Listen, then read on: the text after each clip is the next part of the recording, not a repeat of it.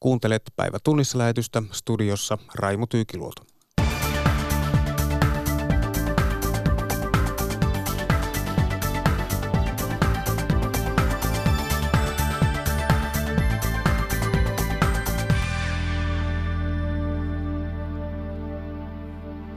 Kilpailukykysopimuksen tuoma työajan lisäys aiheuttaa jännitteitä syksyn työehtokierroksella arvioi pääministeri Antti Rinne.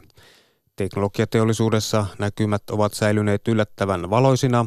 Turkki kovistelee EUlta lisäresursseja Syyrian pakolaisten hoitamiseen ja Hongkongin itsehallintoalue on ajautunut lähihistoriansa pahimpaan kriisiin. Tässä aiheita.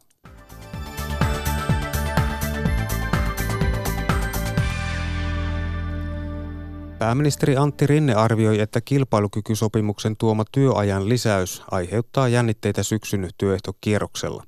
Rinne toivoo työmarkkinajärjestöjen etsivän keskitetysti kikyyn ratkaisua, jotta syksyn neuvottelukierrokset saadaan sujumaan. Järjestöt sopivat kesällä 2016, että vuosittainen työaika pitenee keskimäärin 24 tunnilla, mutta ansiotaso pysyy samana. Rinne kommentoi myös muun muassa aktiivimallin purkamista aamupäivällä politiikan toimittajien tilaisuudessa. Kyllä tässä niin konkreettisia tämmöisiä lakihankkeita, ne liittyy tuonne sosiaali- ja terveyspuolelle ja tähän aktiivimalliin, että 16.8. ymmärtääkseni tällä tietoa lähtee lausunut, että aktiivimallin purkamista koskeva lakiesitys ja, ja tuota, tavoitteena on se, että se voitaisiin viimeistään budjettiriihessä vahvistaa, että tämmöinen eteenpäin viedä asioita. Siitä ihan konkreettisia asioita sanoi pääministeri Antti Rinne. Politiikan toimittaja Hannu Tikkala kävi pääministeri Antti Rinteen luona kesärannassa ja kertoo, mitä asioita Rinteen tilaisuudessa tänään aamulla käytiin läpi. No pääministeri Rinne kävi hyvinkin laajalla skaalalla asioita läpi kesärannassa ja tila, asia varmaan vaikutti se, että paitsi hän oli ollut kesälomalla. Myös toimittajat olivat olleet kesälomalla ja ihmiset olivat saaneet puntaroida asioita ja tarkkailla maailman tapahtumia, mutta keskeisemmät teemat liittyivät hallitusneuvotteluihin, syksyn työmarkkinakuvioihin, maailman tapahtumiin, kuten kauppasota Yhdysvaltojen ja Kiinan välillä. Ja tilaisuudessa saatiin kuulla myös Rinteen linjaus, että veikkauksen monopoliasemaa voidaan tarkastella, kun maailma muuttuu. Mutta, ja tämä tietysti liittyy tähän keskusteluun veikkauksen, veikkauksen mainoksesta, josta on noussut pieni kohu. Millaisia riskejä Rinne näkee hallituksen työllisyystavoitteen toteutumiselle? Niin, tämä oli mielenkiintoinen osuus tästä tilaisuudesta, koska Rinteen pitää pitää jo virkansakin puolesta uskoa työllisyystavoitteen tavoitteen, tota, saavuttamiseen, mutta hän näkee riskejä nimenomaan maailman tapahtumissa ja Yhdysvaltojen ja Kiinan kauppanokittelussa, joka tuntuu saavan uusia muotoja ja hän näkee, että nämä voivat heijastua myös Suomeen, joka on tämmöinen avotalous. Mutta ja tämä on siinä mielessä myös mielenkiintoista, että tämä on nimenomaan se keskeisin tavoite hallitukselle. Eli jos hallitus ei saavuta tätä tavoitetta, niin hallitusohjelmassa lukee, että kaikkia menon lisäksi ei välttämättä silloin voida toteuttaa. Ja tämä er-, erityisesti varmaan koskee keskustaa, tila, keskustaa koska keskustahan on luvannut tai meni hallitukseen nimenomaan sillä lupauksella, että se muuttaa politiikkaansa keskustalaiseen suuntaan. Ja tällä on yleensä viitattu tähän talouspolitiikkaan. Näin kertoi Hannu Tikkala. Jorma Lehto haastatteli. Suomalainen metalli- ja teknologiateollisuus on onnistunut säilyttämään hyvät näkymät. Vaikka talousennusteita lasketaan ja kauppasota kovenee, suomalaisyritysten tilauskirjat ovat pysyneet paksuina. Uusiakin tilauksia on saatu enemmän kuin vuosi sitten. Hyvät näkymät luovat paineita työehtoneuvotteluihin. Erityisesti työajan pidennyksestä on luvassa kiistaa. Antti Parviala. Suomalaisen talouden teräsjalka ei horju, vaikka ympärillä kauppasodat kuohuvat. Teknologiateollisuuden yritykset ovat saaneet uusia tilauksia hiukan vähemmän kuin alkuvuonna, mutta enemmän kuin vuosi sitten. Ala varoittaa silti ehkä nopeastikin heikentyvistä näkymistä. Sen takia nyt pitää terästää kilpailukykyä entisestään, sanoo teknologiateollisuuden työmarkkinajohtaja Minna Helle. Se tarkoittaa erityisesti kolmea asiaa, jotta työpaikkoja voidaan saada jopa lisää. Eli työajan pidennyksen on jatkuttava, työmarkkinaratkaisut pitää mitottaa fiksulla ja järkevällä tavalla ja on erittäin tärkeää, että työrauha säilyy. Helle ennustaa, että työnantajan tavoite kilpailukykysopimuksen työajan pidentämisen säilyttämisestä tulee olemaan neuvottelupöydän kuuma peruna. Teollisuusliiton puheenjohtaja Riku Aallon tavoite on, että alan yhteenkään sopimukseen ei enää tule 24 tunnin lisätyöaikaa. Me ollaan sitä mieltä, että talkootunnit on tehty ja suomalainen kilpailukyky ei voi olla kiinni siitä, että, että palkansaajat tekee talkootöillä työnantajille töitä. Että kyllä tietysti työntekijä on palkkansa ansainnut ja tämä kolme vuotta tässä kärsittiin ja nyt ollaan sitä mieltä, että, että nyt kilpailukyky pitää sitten yrityksissä löytää muulla tavalla kuin teettämällä ihmisillä talkootöitä.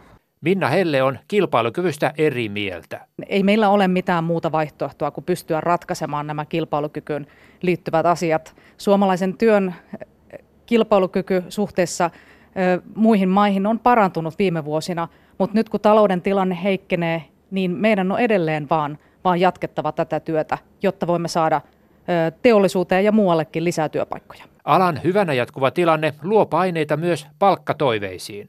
No meidän tavoitteena on aina se, että palkankorotukset ovat sellaisia, että ne kasvattaa meidän jäsenten ostovoimaa. Meillä ei ole mitään euromääräisiä tai, tai prosentuaalisia palkankorotustavoitteita vielä. Ne syntyy tässä neuvotteluprosessin aikana. Teknologiateollisuus työllistää suoraan yli 300 000 ihmistä ja tuo puolet Suomen vientituloista. Syksyn neuvotteluissa ratkaistaan siis paljon. Antti Parviala toimitti. Turkki kovistelee EUlta lisäresursseja Syyrian pakolaisten hoitamiseen. EUn ja Turkin välinen sopimus katkaisi pakolaisten virran Eurooppaan. Nyt Turkki puhuu jopa sopimuksen irtisanomisesta. Turkin tilanteesta keskustelevat Turkkia pitkään seurannut toimittaja Tom Kankkonen ja ulkoministeriön Afrikan ja Lähi-idän osaston johtava asiantuntija Tuula Svinhuvud. Aluksi Tom Kankkonen kertoo, millaiset ovat syyrialaisten pakolaisten olot Turkissa. Turkissahan on se tilanne, että kun tämä Syyrian sisällissota tai tämä kansannousu Bashar al-Assadia vastaan alkoi riippuen, joka, kuka tästä puhuu, mitä termiä käyttää, niin, niin Turkkiin tuli nopeaan tahtiin todella paljon pakolaisia rajan yli. Ja ö, nyt sanotaan, että Turkissa on noin 3,6 miljoonaa syyrialaista. Tosi paljon ja sitten ehkä 400 000 muita pakolaisia muista maista, että siellä on todella paljon pakolaisia. Lähes neljä miljoonaa. Lähes neljä miljoonaa ja Turkki kyllä tästä koko ajan muistuttaa, mutta se mitä siellä on tapahtunut ja se, että suhtautuminen näihin on, on muuttunut aika, aika selvästi kielteisemmäksi viime aikoina, sanotaan viimeisen parin vuoden aikana. Nyt se on kiristynyt viime aikoina vielä entisestään, mutta se muuttui jo muutama vuosi sitten. Turkki ei halua lisää pakolaisia sieltä. Turkki on rakentanut muurin Syyrian vastaiselle rajalle ja siellä on myös kerrottu tapauksista, jossa on ammuttu kohti ihmisiä, jotka yrittävät tulla sieltä rajan yli. Ja, ja Turkki mielellään kertoo, kuinka hyvin he ovat kohdelleet näitä ihmisiä, mutta tietysti siinä on käytännössä käynyt niin, että, että suurin osa on päätynyt suurkaupunkien slummialueelle, kilpailevat siellä työpaikoista turkkilaisten kanssa ja Turkissa on, on aika paha talouskriisi niin tämä on jyrkentänyt tätä suhtautumista. Ja niin kuin siinä juonossa totesit, niin, niin siellä on kerrottu näistä palautuksista. Määristä on tosi paljon erimielisyyttä, mutta esimerkiksi meidän avustajamme Istanbulissa Al Bayrak tapasi nuoren miehen, joka oli, oli lähetetty takaisin sinne sillä tavalla, että hänet oli poimittu kadulta ja sullottu bussiin ja hänellä, häneltä puuttu henkilöpaperit. Hänellä oli, mutta hänellä ei ollut ne mukana.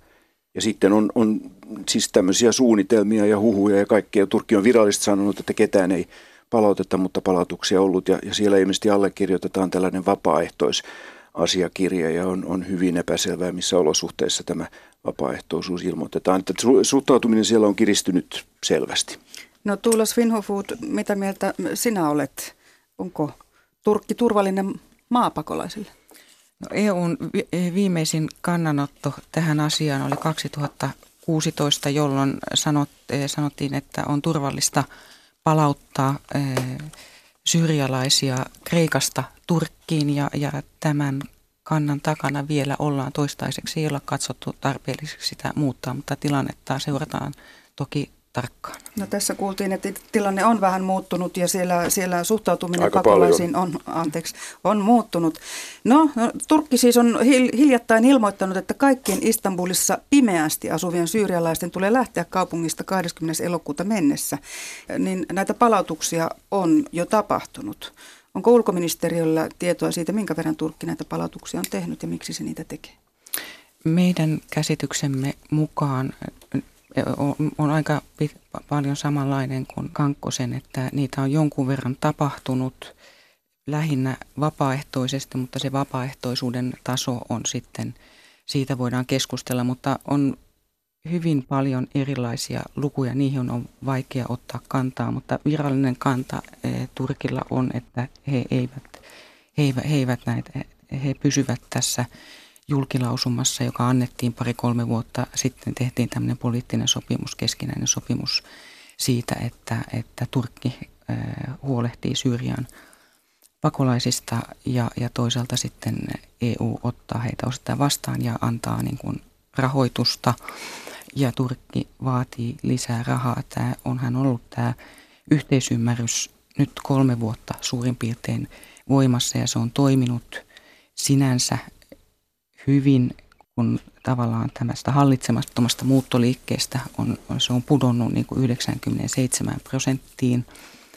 Ja Turkki on, on saanut luotua tämmöisen pakolaisten vastaanottojärjestelmän. Ja, ja kuten Kankkunen tuossa totesi, niin Turkki on ylipäätään yksi maailmassa eniten pakolaisia vastaanottaneita maita. Ja, ja, ja voidaan sitten keskustella siitä, että kuinka hyvin pakolaisia eri, e, kohdellaan, mutta kyllä täytyy sanoa, että Turkki ansaitsee kyllä kiitoksen työstään tämä pakolaisten mm. vastaanottamiseksi ja pakolaisyhteisön isännöimisestä. Mutta kun viimeksi on arvioitu sitä turvallisuutta vuonna 2016, niin mitä pitäisi tapahtua, että, että kannattaisi arvioida uudelleen?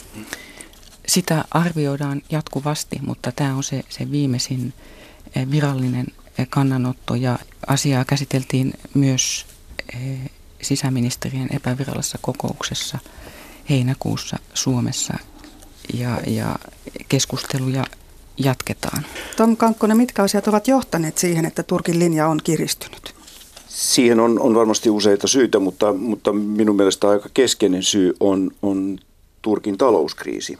Ja, ja siihen liittyen presidentti Recep Tayyip Erdoganin oikeus- ja kehityspuoluehan kärsi vaalitappion – paikallisvaaleissa tuossa ensi maaliskuun lopulla ja sitten yritettiin puolueen toimesta tai presidentti pakotti käytännössä vaaliviranomaisen järjestämään uusintavaalit Istanbulissa, nekin hävittiin.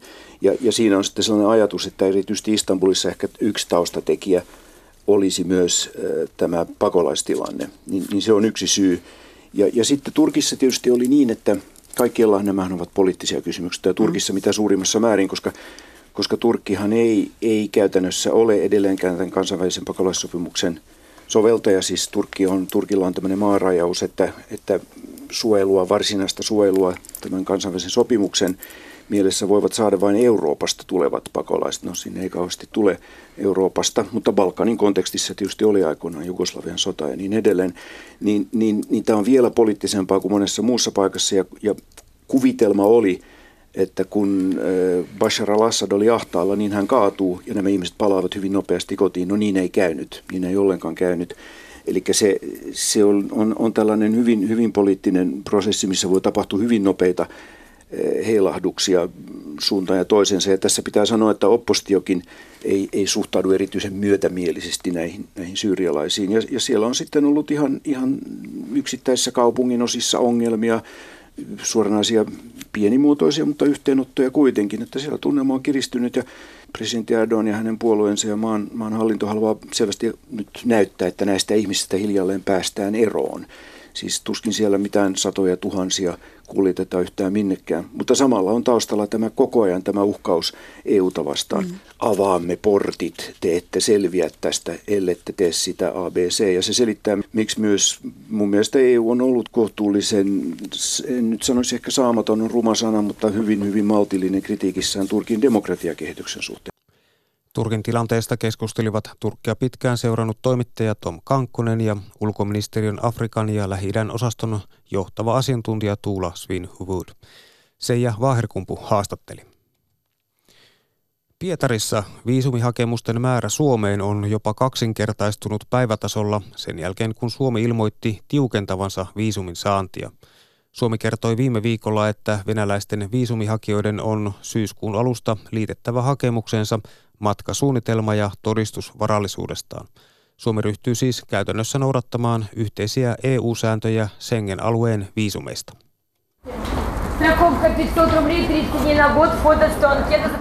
Suomen viisumikeskuksen edessä Pietarin Maratkadulla on kovaa vilskettä ja vakuutusmyyjät tarjoavat innokkaina matkavakuutuksia ohikulkijoille. Kauppakeskuksen kolmannessa kerroksessa ihmisiä jonottaa päästäkseen jättämään viisumihakemuksensa. Aleksander Darohinilla on jonotus numero 300.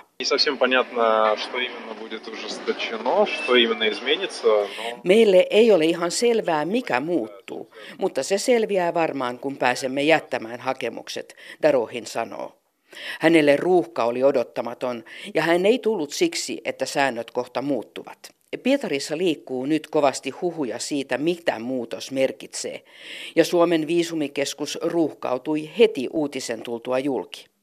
Suomen Pietarin pääkonsulaatin konsuli Anneli Nummeliin. Ennen tätä muutosta haettiin 2500 ja eilen on jätetty noin 5000 hakemusta. Eli tuplaantunut? Tuplaantunut, kyllä. Onko teillä resursseja näihin? No se nähdään. Suomi siirtyy muutoksen myötä samoihin sääntöihin kuin muut Schengen-maat. Tämä tarkoittaa, että viisumihakemukseen on liitettävä matkasuunnitelma. No, matkasuunnitelma voi olla itse kirjoitettu, oma suunnitelma, tai voi olla liitteenä hotellivaraus, mökkivaraus tai kutsu. Jos on kutsuja, joka kutsuu Schengen-alueelle kylään, nämä riittävät. Lisäksi pitää todistaa varallisuutensa, kertoo konsuli Anneli Numeliin. No mitään minimisummaa ei ole. Että Suomessa ulkomaalaislaki tietysti sanoo, että 30 euroa per päivä, mutta siihen vaikuttaa tietysti moni asia. Esimerkiksi jos kutsuja, joka vastaa kustannuksista, on jo maksettu hotellivaraus, on jo maksettu mökkivaraus, on menossa vierailulle sukulaisten luokse. Muutos astuu voimaan ensimmäinen syyskuuta tänä vuonna. Pietarista raportoi Kerstin Kruunval. Hongkongin itsehallintoalue on ajautunut lähihistoriansa pahimpaan kriisiin. Suurmielenosoitukset ovat jatkuneet jo kaksi kuukautta ja samalla mielenosoittajien vaatimukset ovat tiukentuneet.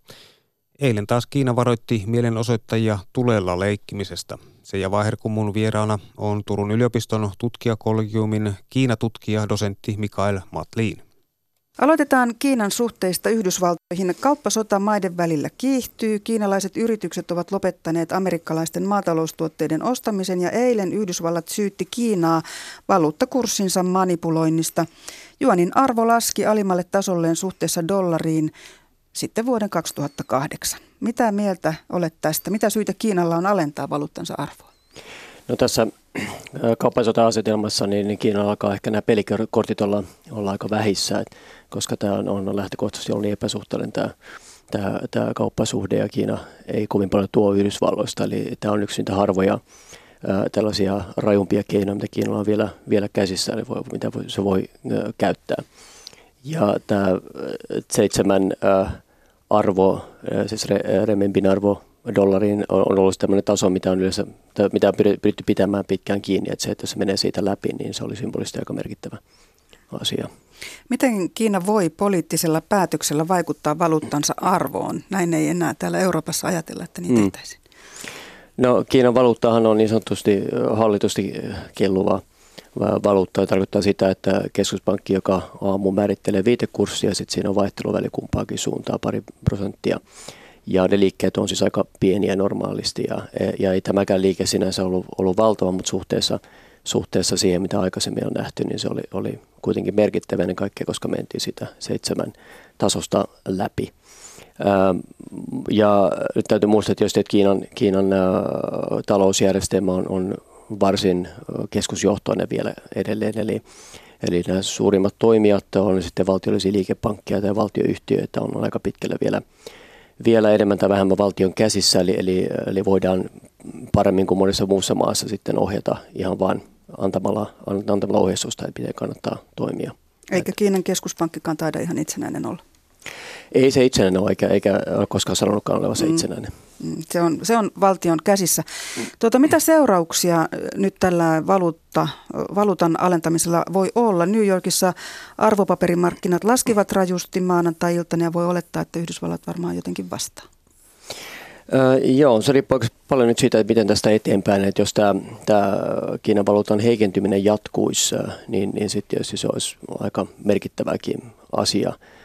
Mutta nyt näyttää siltä, että tämä oli tämmöinen toistaiseksi ainakin tällainen yhden päivän liike, joka sitten korjaantui öö, aika, aika pian. Eli voi olla, että se oli myös kokeilua Kiinan suunnalta, että miten siihen reagoida ja, ja, ja toisaalta tämmöinen näpäytys näistä viimeaikaista Yhdysvaltain hallinnon, hallinnon toimista rintamalla, niin haluttiin osoittaa, että tähän, tähän, tätä voidaan tehdä, jos halutaan, mutta, mutta se löi hyvin nopeasti takaisin, koska Yhdysvallat toi tosiaan esille nämä valuutta kurssimanipulaatiosyytökset ihan tuntien sisällä tästä, tästä liikkeestä. Eli, eli nähtäväksi jää sitten, että jatkuuko tämä heikentyminen vai, vai ei.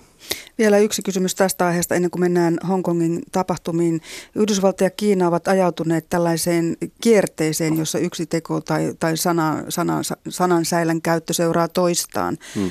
Miksi näin on käynyt? Mitä sieltä taustalta löytyy, paitsi se epäsuhtainen kauppa?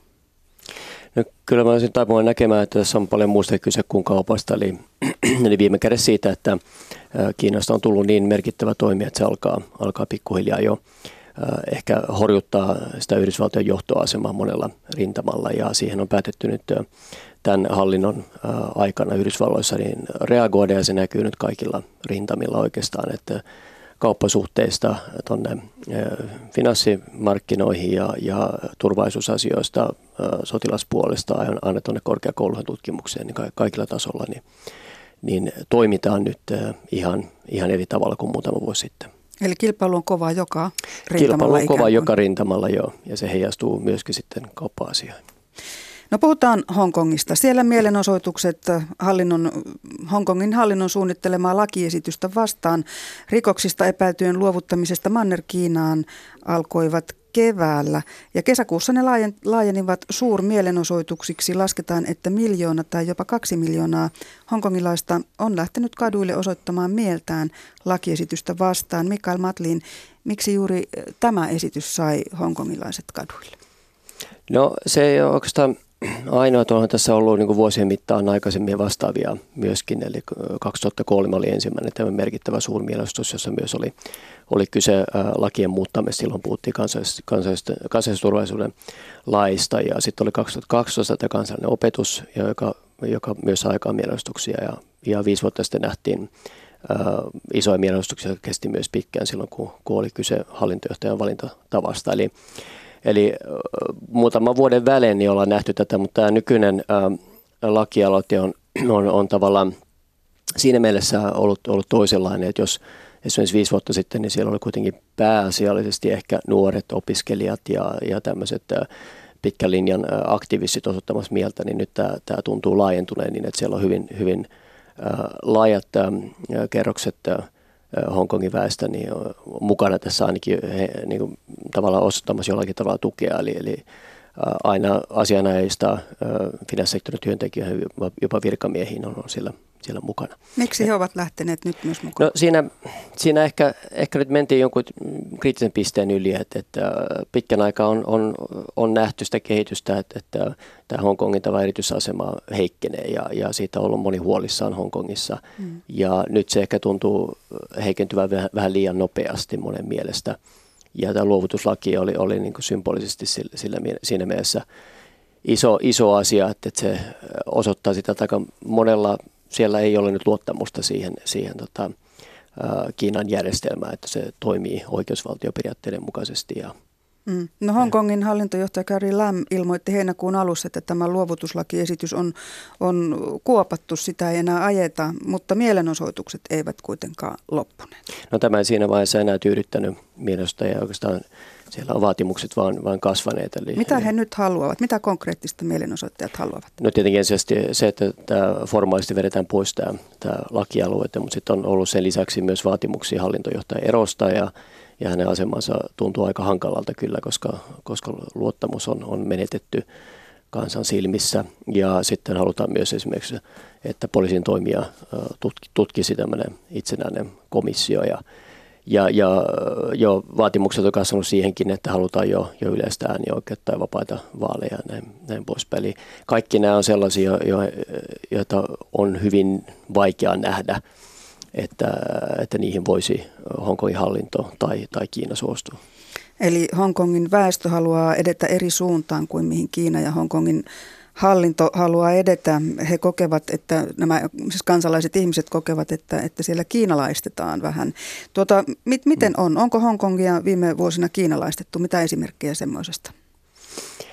No Kyllä ehkä, ehkä niin voi sanoa, että se näkyy, tai, tai monet on todennut, että näkyy katukuvassa yhä enemmän, että se, se vanha Hongkong parikymmenen vuoden takainen alkaa muuttua. Ja se, se muuttuu tietysti esimerkiksi sitä kautta, että, että Mannekinan puolelta muuttaa säännöllisesti jatkuva, jatkuna virtana väkeä Hongkongiin. Eli, eli, eli oikeastaan pidemmän aikaa on näkynyt jo se, että erityisesti nuorten joukossa on vähän jonkinlaista identiteettikriisiäkin, että mitä se on olla Hongkongilainen, mikä on se, mikä erottaa heidät vielä mannekiinalaisista semminkin, kun tänä päivänä monet mannekinaiset nuoret on, on paremmin koulutettuja ja kansainvälisempiä tai puhuu enemmän englantia, mikä oli aikaisemmin tämä juttu, mistä Hongkongista oli ylpeitä, että he on, on, on jotenkin niin kuin kansainvälisempiä kuin, kuin mannekinalaiset. Eli tämmöinen identiteettiin liittyvä paine. Ja sitten tietysti nämä, nämä ää, lakialoitteet, mitä tässä on vuosien mittaan ollut, jotka pyrkii yhdenmukaistamaan ehkä sitten Hongkongin järjestelmää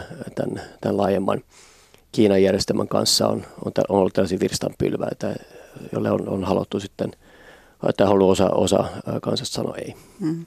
Hongkong sai itsemääräämisoikeuden, kun Britannia luovutti sen Kiinalle vuonna 1997. Niin, 97. Tuota, miksi Kiina nyt on ottamassa Hongkongista tiukempaa otetta? Mitä se haluaa? No, ehkä se helpoin tulkinta on, se on se, että kun aika paljon tässä on tapahtunut nimenomaan 2012 vuoden jälkeen ja silloinhan Kiinassa vaihtui, vaihtui johtaja, joka on ollut monessakin suhteessa vetänyt tiukempaa linjaa. Esimerkiksi kansalaisessa yhteiskunnan osalta on sama, sama kehitys ollut, ollut näkyvissä myös Manne-Kiinassa. Eli, eli koetaan kyllä, että se paine on suur, suurempi ja kasvanut nyt viime, viime vuosien aikana, koska vielä 2000-luvun alkupuolella henki on aika se, että Kiina on ollut hyvinkin varovainen eikä ole puuttunut, puuttunut juurikaan Hongkongin sisäisiin asioihin. Eli siellä on ehkä, ehkä jonkinlaisia pelkoja myös, myös tuolla Mannekinan johdossa, että Hongkong on, on tämmöinen vähän liiankin liberaalia ja ja paikka, jossa, jossa saa tehdä sellaisia asioita, mitä ei muualle Kiinassa saa, ja se antaa, antaa ehkä vähän huonoa esimerkkiä sitten. Mm. No mitä Hongkongin johto ajattelee tästä asiasta? He ovat saaneet johtaa liberaalimpaa, länsimaisempaa, vapaampaa Hongkongia kuin mitä Manner-Kiina on ollut. Että ollaanko siellä niin kuin kahden tulen välissä vai mikä se asema on? No tämä hallintojohtaja-asemahan on, on osoittautunut erittäin hankalaksi. Se on näkynyt jokaisen hallintojohtajan kohdalla, että enemmän tai vähemmän kaikki on eronnut jonkun skandaalin ähm, jälkeen tässä aikaisemmin. Ja, ja siinä ollaan todellakin puu ja kuoren välissä tai kahden tulen, tulen välissä ja nyt tämä kriisi näyttää varmaan monen hongkongilaisen silmiä osoittaneen nyt sen lopullisesti, että hallintojohtaja viime kädessä kuuntelee tai saa käskynsä tuolta Pekingin suunnalta eikä, eikä, eikä kansa ole se, jota hän ensisijaisesti kuuntelee. Arvioi Turun yliopiston tutkija Collegiumin Kiinatutkija dosentti Mikael Matlin. Seija Vaherkumpu haastatteli. Kuivuus on heikentänyt alkukesän hyviä satonäkymiä. Vettä on tullut monin paikoin niin vähän, että edes tulevat sateet eivät pysty tilannetta pelastamaan. Alueelliset erot satonäkymissä ovat kuitenkin erittäin suuria. Säiden armoilla oleva maatalous pyrkii torjumaan tappioitaan hyvällä tuotantosuunnittelulla. Tapio Termonen. Ohrapelto Pohjois-Satakunnassa Honkajoella on varsin lyhytkasvuista. Maaperä on jonkin verran savista ja vettä ei ole tullut riittävästi, ei ainakaan riittävän tasaisesti. Tilanne on muuttunut paljonkin alkukesästä, jolloin kaikki näytti vielä hyvältä. Näin viljelijä Antti Pukara. No, kyllä tästä äkkiä puolet on sadosta lähtenyt vähintään. Multapitoisemmalla pellolla tilanne on parempi ja niistä talon isäntä uskoo saavansa keskimääräisen sadon. Loppukesän mahdolliset tulevat sateet eivät viljapeltojen tilannetta enää muuta. Ei ole enää, että kyllä se sen verran pitkällä kasvusta joo. Et etelämässähän nyt on alettu jo puintaja, ettei se täskään ole pari viikon päästä enää kaukana. Puinit ovat siis alkaneet jo etelässä ja kevätviljoista suurimmat odotukset ovat vehnälle. ProAgrian eilisen kasvutilannekatsauksen mukaan Kevätvehdän sadosta voi tulla tyydyttävä useimmilla alueilla. Pukaran tilalla Honkajoella kaikki vilja menee rehuksi omaan sikalaan. Lajikevalikoimalla tappioita on pyritty torjumaan. Tämä kaksitahoinen ohra sietää kuivuutta hivenen paremmin kuin monitahoinen. Että vaikka tässäkin sato on kärsinyt, mutta laatu ei kärsi niin paljon kuin monitahoisessa. Loimalla olevan oppilaitos Novidan koulutilalla on tutkittu jo 14 vuoden ajan, miten eri viljelymenetelmillä pelto saadaan tuottamaan parhaiten. Tilalla mitataan myös pohjaveden korkeutta ja sen perusteella tämä kesä on paikoitellen ollut jopa viime kesää kuivempi. Maanviljelijä Tuomas Levomäki Loimalta. Viime vuonna näihin aikoihin me vielä saatiin mitattua, mutta nyt me ei enää pysytä mittaamaan, eli, eli tilanne on sikäli vielä huolestuttavampi. Maatiloilla on totuttu elämään säiden armoilla, mutta puheet maatalouden kannattavuudesta ovat nousseet viime vuosina yhä useammin esille. Loimallakin katseet käännetään mielellään koko elintarvikeketjuun. Tuomas Levomäki. Osalla tiloista on, on haasteita juuri sen vuoksi, että tuottajahinnat ovat liian alhaalla siihen nähden, mitä on kustannusten nousu ollut viimeisen 10-15 vuoden aikana. Ja siihen tarvittaisiin nopeasti korjaus. Tapio Termonen toimitti. Ja tässä oli päivä tunnissa lähetys.